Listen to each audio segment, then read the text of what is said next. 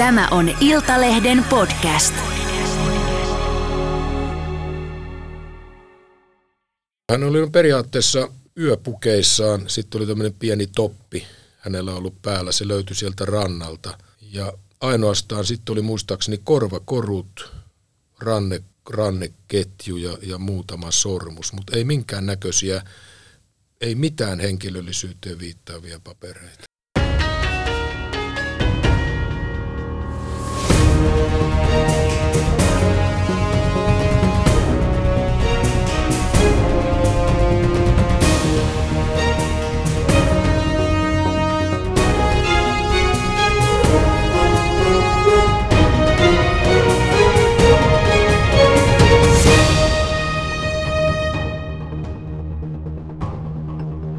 Tämä on Ammattina rikospodcast.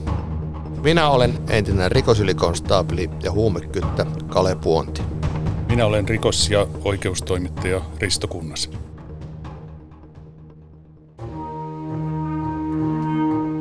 Koiran ulkoiluttaja löytää Haakkoninlaaden rannalta vedessä osittain kelluvan naisen ruumiin. Paikka on syrjäinen, Helsingin Laajasalon entinen öljysatama – Eletään lokakuista sunnuntai-aamua vuonna 2014. Poliisit lähtevät paikalle kuolinsyyn selvittämistehtävälle. Huomio kiinnittyy kaikkein ensimmäiseksi naisen erikoiseen vaatetukseen, vaaleanpunaiseen pyjama-asuun. Kokeneet rikostutkijat huomaavat kuitenkin ruumiissa pieniä hiertymiä ja verenpurkaumia, jotka viittaavat henkirikoksen mahdollisuuteen.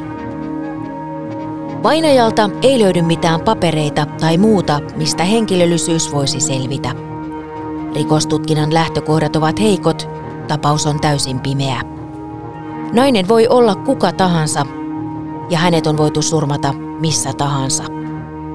Poliisi turvautuu yleisön apuun ja julkaisee retusoidun kuvan vainajasta tämän henkilöllisyyden selviämiseksi. Kuva ehtii kuitenkin olla julki vain hetken, kun poliisi tekee hätkähdyttävän löydön, josta murhamysteeri lähtee avautumaan. Ammattina rikospodcastissa meillä on tänään haastateltavana todella iso legenda Juha Rautaheimo, joka tutki törkeimpiä väkivaltarikoksia Helsingin poliisilaitoksessa yli 40 vuotta. Tervetuloa. Kiitos, kiitos. Tämän päivän agendana meillä on niin kutsuttu pyjamanaisen murha, pyjamanaisen tapaus, joka taisi olla sun viimeisimpiä isoja juttuja ennen kuin jäit ansaitulle eläkkeelle. Näin on. Se oli 2014 syksyllä tai jo lokakuuta. Muistan tapauksen edelleen. Niin tässähän oli kyse siitä, että ulkoilija oli löytänyt naisen ruumiin tuolta Haakoninlahden rannalta. Haakoninlahti on Kruunuvuoden rannan nykyisen lähiön ja sinne nousevan lähiön aluetta. Silloin se oli hyvin syrjäinen, syrjäinen paikka.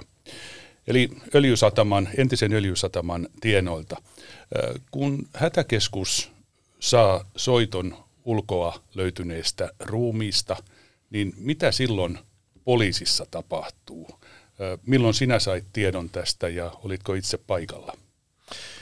No tästä tietysti on soitettu hätäkeskukseen ja varmaan ensimmäisenään siellä, sinne on mennyt pelastuslaitoksen yksikkö, sukeltajayksikkö, jotka ovat, ot, ottivat siis tämän, tämän naisen pois tuolta merestä ja säännöt todettiin kuolleeksi ja, ja sitten siitä ilmoitettiin tietysti poliisille sen jälkeen.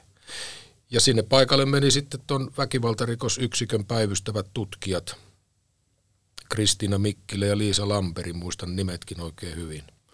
Minä olin tietysti kotona, sunnuntaa aamu oli kyseessä ja, ja nukkumassa. Ja mulle sitten soitettiin sieltä, sieltä rikospaikalta. Ja lähditkö sä sinne sitten itse? No totta kai lähdin, kun meillä oli semmoinen tyyli, että, että ainakin, että jos minulle on tulossa tai minun ryhmälle niin juttu tutkittavaksi tämmöinen esimerkiksi pimeä henkirikos, niin edellytys oli tavalla, että mä haluan saada siitä tiedon ja, ja tietysti nyt soitettiin samalla lailla ja ilmoitin heti, että tulen totta kai paikalle ja tiesin, että nämä on näitä mun viimeisiä kunnon juttuja, mihin, mihin niin kuin voin ajautua vielä. Oliko se niin, että, että tästä ruumista näki heti, että nyt on kyseessä henkirikos vai mentikö sinne aluksi ihan kuolemansyyn selvittämiseksi? Kuolemansyyn selvittämiseksi mentiin ensin, ensin, että onneksi oli erittäin tarkat tutkijat siellä, jotka havaitsi tämän, tämän ja ulkotarkastuksen yhteydessä sellaisia pieniä yksityiskohtia, että kaikki ei ole kunnossa.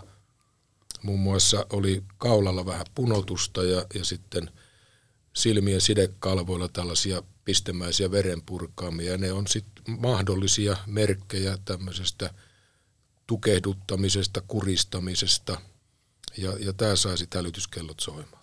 Mitään henkilöpapereitahan ei naiselta löytynyt, eli oltiin täysin pimeän tapauksen kanssa tekemisissä, ja se pukeutuminen varmasti kiinnitti poliisin huomion.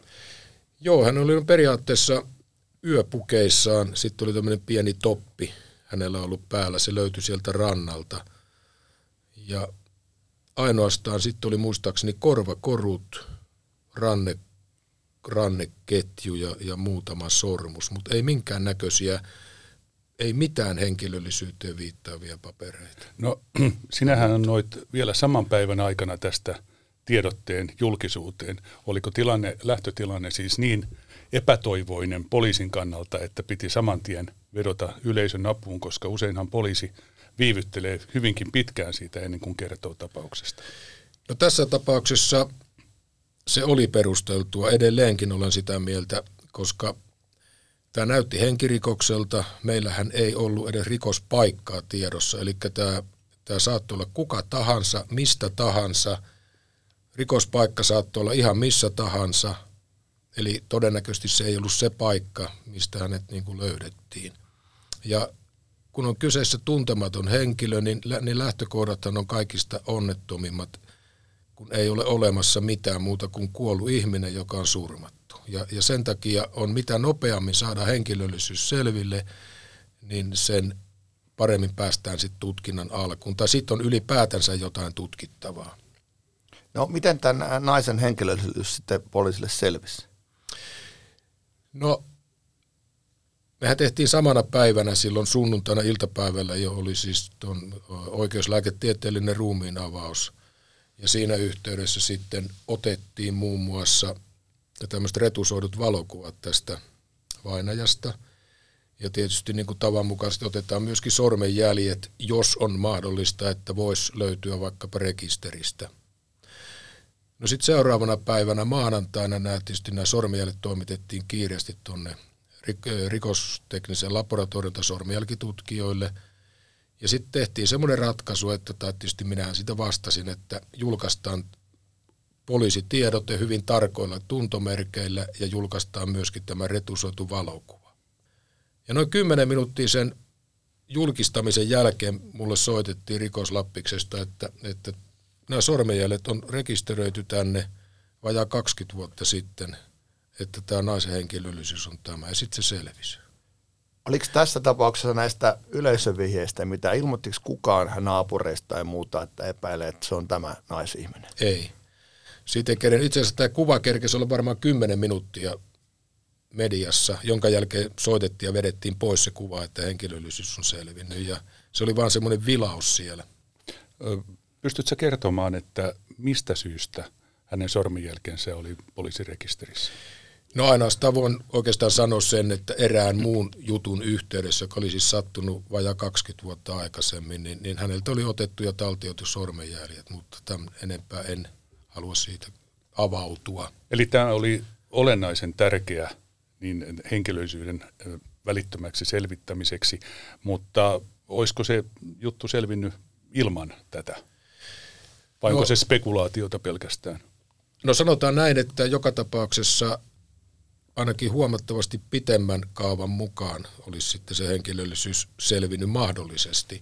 Mutta tämä oli kuitenkin yksinään asuva, yksinään elävä naisihminen ja kuitenkaan hänellä ei hirveästi mitään kontakteja ollut. Välttämättä ei olisi. Toisaalta sitten esimerkiksi kuva, joka julkaistaan vainajasta, vaikka retusoitukin, niin se, muu, se on kuitenkin aika paljon erilainen kuin sitten elävän ihmisen kuva. Että olisi siihen aikaa saattanut mennä, ainakin muutamia päiviä. Niin ruumiinavauksestahan varmasti selvisi tämä, että hänet oli surmattu edellisen vuorokauden aikana. No periaatteessa hänet oli, no, no niin tarkasti sitä ei pystytty määrittelemään sitä kuolinaikaa, mutta joka tapauksessa se ruumiin avauksen keskeisin löydöshän oli se, että et voitiin niin kuin varmuudella todeta, että et häntä on pahoinpidelty tai häntä on kuristettu. Ja mikä, mikä tavallaan irvokkainta oli se, että et hän oli myöskin, hänestä löytyi vitaalisia merkkejä, että hän oli hengittänyt joutuessaan veteen. Eli, eli häne, häne, häne, hänet oli hukutettu. Että hän oli ollut elävänä silloin, kun hänet oli sinne, sinne mereen viety. Eli hänen keuhkoissaan oli merivettä? No joo, Kyllä.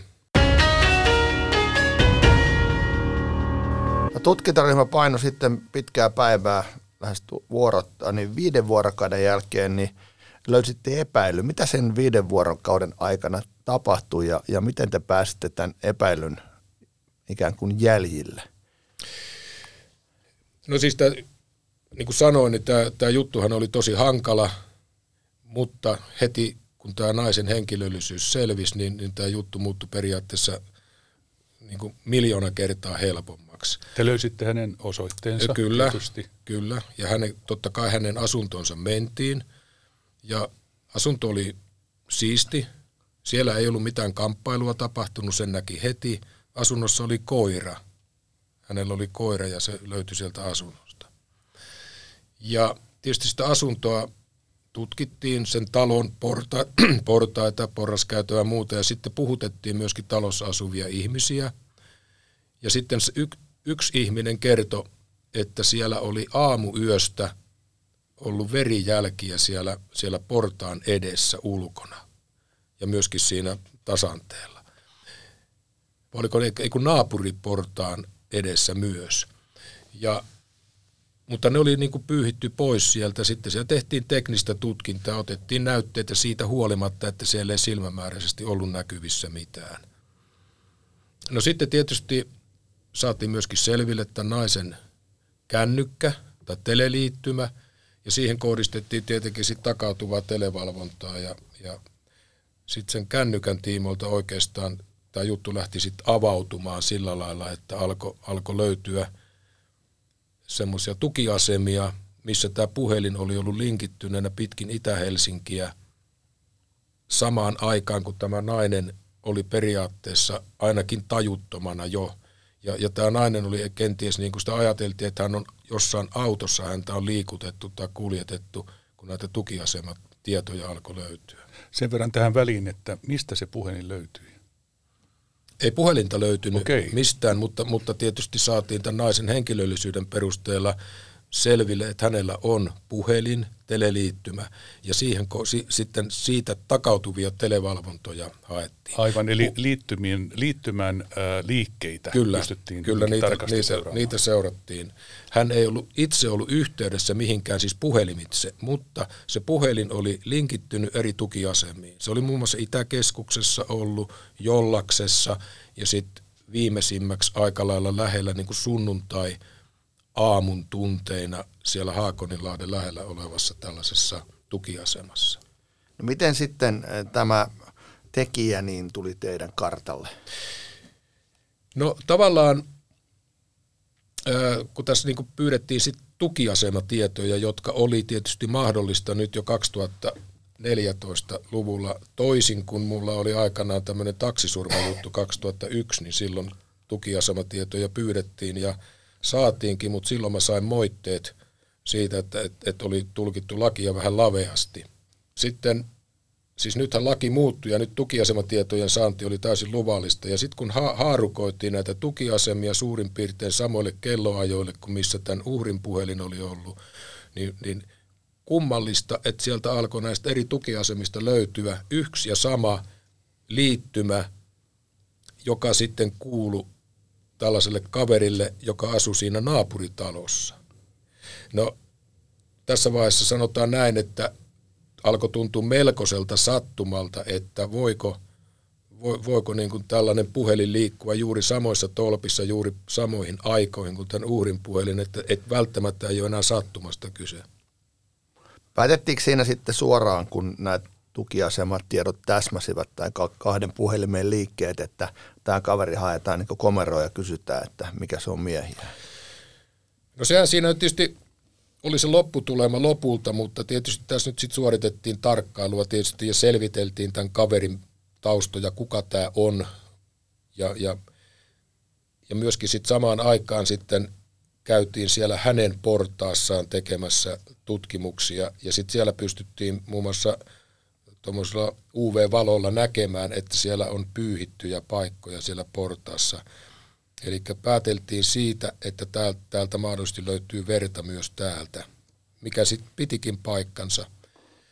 Ja selvitettiin tietysti hänen autotietonsa. Hänellä oli, oli, oli auto, farkkuauto.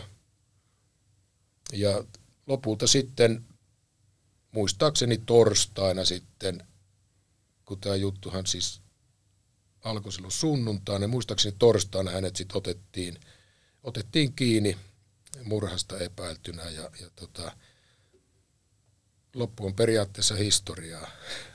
Kun hänet haettiin sitten Pasilaan, niin, niin olitko sä mukana näissä ensimmäisissä kuulusteluissa? En. Nämä, nämä kuulustelut teki muistaakseni tämän jutun päätutkijaksi tullut Mikko Juote. Minä kyllä tapasin tietysti tämän kyseisen henkilön, mutta en, en suorittanut itse kuulustelua. Ja se ei yleensäkään oikeastaan tutkinnanjohtajien kontolla ole kuulustelujen tekeminen, mutta dekkarit tekee. Miten hän suhtautui? Juote varmaan kertoi sinulle, että miten, miten kuulusteluissa edetään, niin mikä oli epäilyn näkemys asioista ja millaista roolia hän esitti? No periaatteessa hän myönsi heti ensimmäisessä kuulustelussa, että, että tota niin, hän on, hän on tota niin, tämän jutun takana.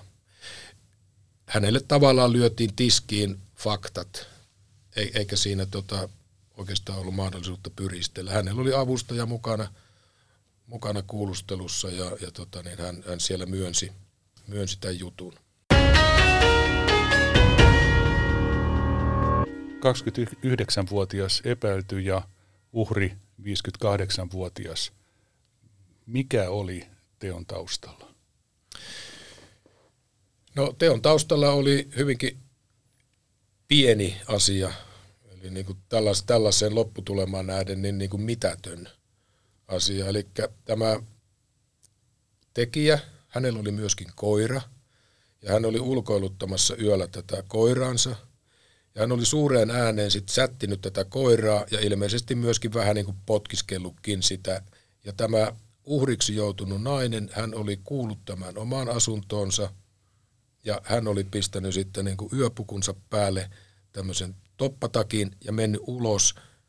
Ja hän, hän oli niin kuin huomauttanut tälle, tälle tekijälle, että ei koiraa saa kohdella tolla lailla. Niin, eli koiran rakkaus koitui tässä sitten sen naisen, Kyllä. naisen kohtaloksi. Juuri että, näin. Ja, ja, ja onko sitten, oliko tällä tekijällä niin mitään entisyyttä niin kuin väkivaltapuolelta vai oliko tämä ikään kuin puhdas pulmunen? Öö, hänellä oli eläinsuojelurikosta, eläinsuojelurikkomus oli, eli hän oli aikaisemminkin, muistaakseni edellisvuonna tai sitä edellisvuonna, hän oli, oli pahoinpidellyt koiraansa ja, ja siitä oli tehty ilmoitus ja hänet oli tuomittu. Okei, olisiko tästä, siinä ollut sitten sitä sellaista, että jos taas huomautetaan tästä samasta asiasta, niin toki sehän ei ole mikään syy tappaa ihmistä, mutta ihmetyttää kovasti, että täysin kaksi tuntematonta ihmistä eikä mitään muuta kuin hmm. hermostuu. Ja, ja jos kun kerroit alussa myös sen, että tämä nainen oli siellä takakontissa automatkan ajan hengissä, niin ettei tullut sitä tehokasta katumista tai minkäänlaista katumista sitten siellä öljysataman tontilla, että olisi antanut homman olla. Niin, sehän tästä itse asiassa oikeastaan murhan tekee tästä jutusta se, että, että hän tälle naiselle, kun nainen huomautti tästä koiran kä- käsittelystä, niin, niin tämä kaveri löi tätä naista ja se nainen kaatu ja meni tajuttomaksi. Jonka jälkeen sitten tämä tekijä vei sen oman koiransa asuntoonsa ja tuli takaisin sitten sinne ulos katsomaan, mitä on tapahtunut ja havaitsi, että tämä nainen makaa edelleen siinä samassa paikassa, mihin, mihin hän kaatui jolloin hän sitten, hänelle tuli sitten tällainen tunne, että, että hänen pitää nyt tehdä jotain. Ja, ja hän sen raahasi sitten sen, sen naisen autonsa takakonttiin ja sitten lähti ajelemaan. hän olisi missä vaiheessa tahansa pystynyt viemään tämän naisen vaikkapa ensiapuun johonkin sairaalaan, ja tämä nainen olisi selvinnyt. Eli tässä vaiheessa kyseessä oli pahoinpitely tai törkeä pahoinpitely, jompikumpi. Ja nyt kun hän tätä naista ajelutti sitten täällä takakontissa ympäri Itä-Helsinkiä ja lopulta hänelle muodostui sitten, tuli sellainen tilanne, että hänen pitää päästä eroon tästä naisesta. Ja jostain syystä keksi sitten ajaa tänne Haakonilahden rantaan ja, ja kuristaa häntä siellä ja käydä hukuttamassa. Sen jälkeen tulla, tulla kotiinsa, pestä vaatteensa ja elää sitten se pari päivää niin kuin mitään ei olisi tapahtunut. Poikkeuksellistahan tässä lienee myös se, että vietyään ensin äh, uhrin sinne rantaan, niin hän menee ja takaisin kotiinsa tai minne hän meni ja palaa myöhemmin uudelleen sinne ja varmistaa, sitaateissa varmistaa, että uhri on kuollut niin kuin kuristamalla vielä. Eikö siinä ollut köysikin mukana? Oli köysi, mutta se oli alusta lähtien hänellä mukana, kun hän pakkasi tämän naisen sinne takakonttiin, niin hän haki omasta asunnostaan köyden pätkän, näin hän kertoi. Tosin tämmöistä köyttä ei koskaan löydetty, mutta näin hän kertoi. Ja, ja hän sitten kertoi tällä köydellä kuristaneensa sitä naista sit siellä, siellä Haakkonilahden rannassa. Ja, ja sitten vetäneensä sen köyden kanssa hänet sitten sinne mereen. Ja hän tietysti kastui itsekin sitten siinä, kun hän joutui sitten sinne mereen. Eli hän kävi hukuttamassa tämän, tämän naisen sinne mereen. Mutta siinähän oli rannalla vielä niin kuin pahoinpitelyäkin vielä. No siis rannalta löytyi tämän naisen se toppatakki ja muistaakseni olisiko kenkä ollut. En ole aivan varma siitä. Ja sitten siinä näkyy niin kuin vetojäljet, raahausjäljet siinä, siinä hiekassa. Ja hän kertoi kuulustelussa, kun häneltä kysyttiin, että oliko tämä, paniko tämä nainen mitenkään hanttiin tai muuta, niin hän meni ja kertoi, että, että kyllä se, niin kuin, se, se haras jaloillaan jotenkin vastaan.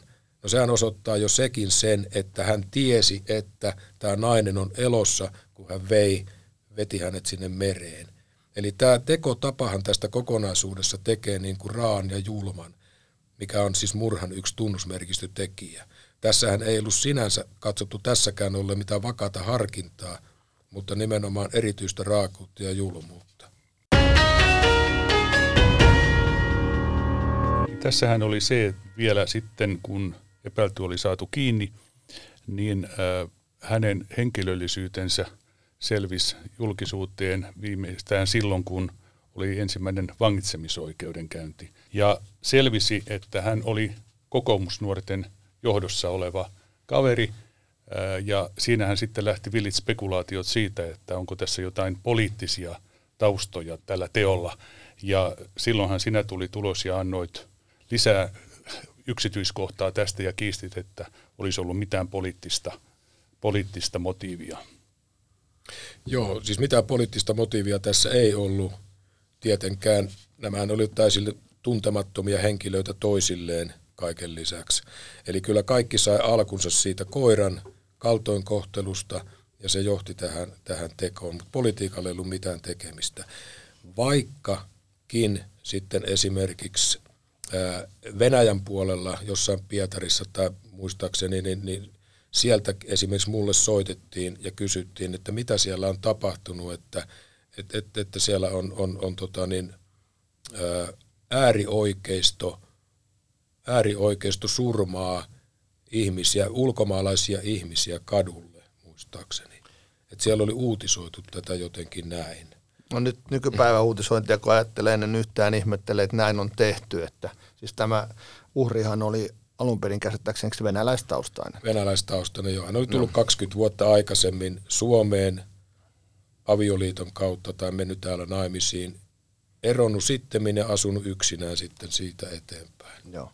Ei, tässä varmaan on ollut tämän tekijän avustaja yrittänyt törkeätä pahoinpitelyä ja kuolemantuottamusta, mutta murhanahan tämä meni käsittääkseni molemmissa oikeusasteissa ihan, ihan ilman isompia selityksiä läpi. Joo.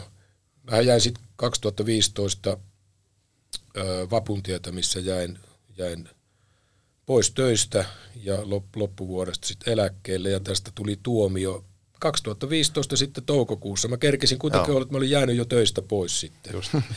Ja, mutta, mutta se lopullinen tuomio, sitten hovioikeuden päätös tuli 2016 mun Maal- mielestä. maaliskuu 16. Joo, ja sitten korkeimmasta oikeudesta ei tullut enää käs- käsittelylupaa sille.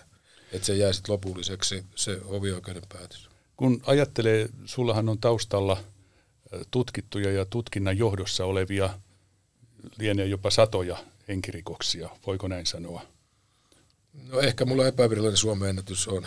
niin, niin tuota, oliko tämä poikkeuksellinen siinäkin mielessä, että jos ajattelee, että kuitenkin rikos on, lähtörikos on tapahtunut kerrostaloalueella ja aika pitkään on ruumis ollut siinä ja, tai silloin vielä elossa oleva tajuton uhri, jota on liikuteltu ja raahattu, että kukaan ei ole nähnyt mitään siellä, ei koko tapahtumaketjun aikana. Ainoastaan joku on nähnyt, että on ollut veri, verijälkiä, jotka on pyyhitty pois. Kuinka harvinaista on, että tällaisessa paikassa ei ole ketään silminnäkijää? No tämä kerrostaloalueen oli tosi, tosi syrjäinen ja sitten keskellä yötä kuitenkin puolen yön jälkeen tämä, tapahtui tämä rikos, niin eikä tästä juuri mitään ääntä ole, ole siis lähtenyt yksinkertaisesti, että, että tämä ainoastaan ääntä on ollut se, että se, se nainen kävi moittimassa ulkona tämän, tämän tekijän käyttäytymistä sitä koiransa kohtaan. Ja hänet lyötiin sen jälkeen tajuttomaksi. Täydellinen hiljaisuus. Ja nämä on täysin, siihen aikaan oli täysin asumatonta aluetta periaatteessa koko se Haakoninlahden alue siellä. Siellä ei ollut, siellä ei ollut talon taloa, eli täysin syrjäinen paikka. Selvisikö teille koskaan, että kuka oli ne verijäljet pyyhkinyt sieltä? Tämä kaveri itse. Hän kävi ne itse pesemässä ja pyyhkimässä sieltä pois. Ja ne jo eri verijäljet oli muistaakseni havainnut joku bussin kuljettaja, joka lähti siis aikaisin aamulla joskus neljän maissa töihinsä. Ja sen jälkeen nämä oli sitten nämä verijäljet sieltä pyyhitty pois. Eli tämä tekijä oli käynyt ne pyyhkimässä. Niin te kävitte luonnollisesti läpi jokaisen asunnon ja haastattelitte Joo, ihmisiä joo siellä. kyllä. Se oli tapana. Ja Peruskoputukset. edelleenkin. Aivan, Niin. kyllä. Tämä kaveri on nyt ollut sitten seitsemän vuotta kiinni ja, ja tota, varmaan menee se toiset puolikas vielä. Ja, ja tota, mielentilastahan käsittääkseni tuli täyttä ymmärrystä, eikö ym, täydessä ymmärryksessä tehty henkirikos, eli sen takia tullut elikautinen. Ilmeisesti mitään tietoa ei ole siitä, miten hän on rangaistustaan suorittanut. Ei. Mä, mä en tiedä hänestä itse asiassa yhtään mitään. Mitään sen koomin. Tämä on joo, tämä on taas sarjassamme niitä murhia, jotka on niin kuin täysin käsittämättömiä, että, että täysin ulkopuolinen ihminen voi joutua, joutua niin kuin tällaiseen raivon puuskana ja miehellä ei tule mitään katumista missään vaiheessa. Niin tämä oli varmasti sulle henkilökohtaisesti myös, niin jos voi sanoa niin kuin hyvä keissi siinä mielessä, että juttu saatiin nopeasti tutkittua ja selvitettyä, että sulle ei jäänyt tästä viimeisestä mitään semmoista avointa, avointa tuo tapausta roikkumaan. Joo, ei jäänyt ja mi- mielestäni niin kuin yksi ehkä semmoinen korostettava asia tässä on se, että, että, että tällaisella kuolemantapauspaikalla vainaja on tutkittu äärimmäisen tarkasti ja havaittu ne mitättömän pienet yksityiskohdat, jotka antoi aiheen epäillä, että tässä voi olla kysymyksessä henkirikos. Ja, ja se, se on ammattitaitoa mun mielestä niin kuin mitä suurimmassa määrin, että havaittiin nämä pienet pistemäiset verenpurkaamat ja havaittiin pientä punotusta kaulalla, joka, joka ei niin kuin ollenkaan ole mitenkään helppo asia havaita. Ja, ja, todet, ja, ja siis päästiin heti tavallaan tutkimaan henkirikosta ja sitten se, että tämä henkilöllisyys saatiin niin nopeasti selville, se oli niin kuin kaiken A ja O, koska tavallaan jos menee pitkän aikaa henkilöllisyyden selvittämiseen, niin itse se rikoksen selvittäminen, se siirtyy ja siirtyy ja siirtyy koko aika, kun ei tiedetä, kenen rikosta tutkitaan.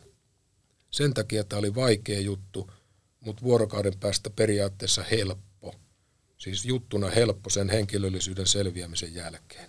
Mun on pakko tarttua tuohon, kun Ripa sanoi, että viimeinen pääsi sillä tavalla hyville meilin eläkkeelle, kun viimeinen juttu selvisi, niin jäikö sun virkauralta monta sellaista selvittämätöntä henkkaria, jotka vielä välillä mietityttää, niin kuin että, että olisiko voinut tehdä jotain enemmän vai, vai tuleeko ne enää tässä vaiheessa jollain niin kutsusti uniin? Öö, joo, kyllä mulla jäi mua itseni henkilökohtaisesti harmittaa tämä Katajanokan venekauppiaan surmajuttu, joka on edelleen selvittämättä, joka periaatteessa voitaisiin selvittää. Meillähän on olemassa siinä tekijän DNA vuoden varmasti ole, mutta siihen ei vaan löytynyt, löytynyt oikeita henkilöä siihen. Ja vieläkin olisi aikaa selvittää. Sitten tietysti Helsingissä on pimeitä naissurmia 70-luvun lopulta, 80-luvun alusta sieltä – mutta ne ei ole tavallaan minun juttuja muuta kuin sitten peri, niin kuin perittynä saatuja juttuja. Ja ne yritettiin monen kertaa avata 2000-luvulla ja katsoa, että jos löydettäisiin uudella tekniikalla, päästäisiin niitä selvittämään. Mutta valitettavasti ne, ne on pimeitä juttuja edelleen. Ja, ja mitä enemmän menee aikaa, niin sen todennäköisempää on, että ne jää ikuisiksi ajoiksi selvittämättä. Joo, näin, näin se varmasti on. Ja vaikka poliisilla onkin henkirikosten osalta ihan järjettömän hyvä maailmanlaajuisesti tämä prosentti, mutta sehän on ihan selvä asia, että aina jotain, jotain jää selvittämättä. Hei, tämä oli äärimmäisen mielenkiintoinen keskustelu ja, ja tota, sulla on niin paljon niitä juttuja, että me voitaisiin tehdä tästä vaikka ihan oma jaksonsa tai oma sarjansa, Juha Rautaheimo ja selvitetyt jutut, vaikka niitä selvittämättömiä ei muutama. Hei, kiitoksia tosi paljon. Kiitos, kiitos. Kiitos Juha. Kiitos.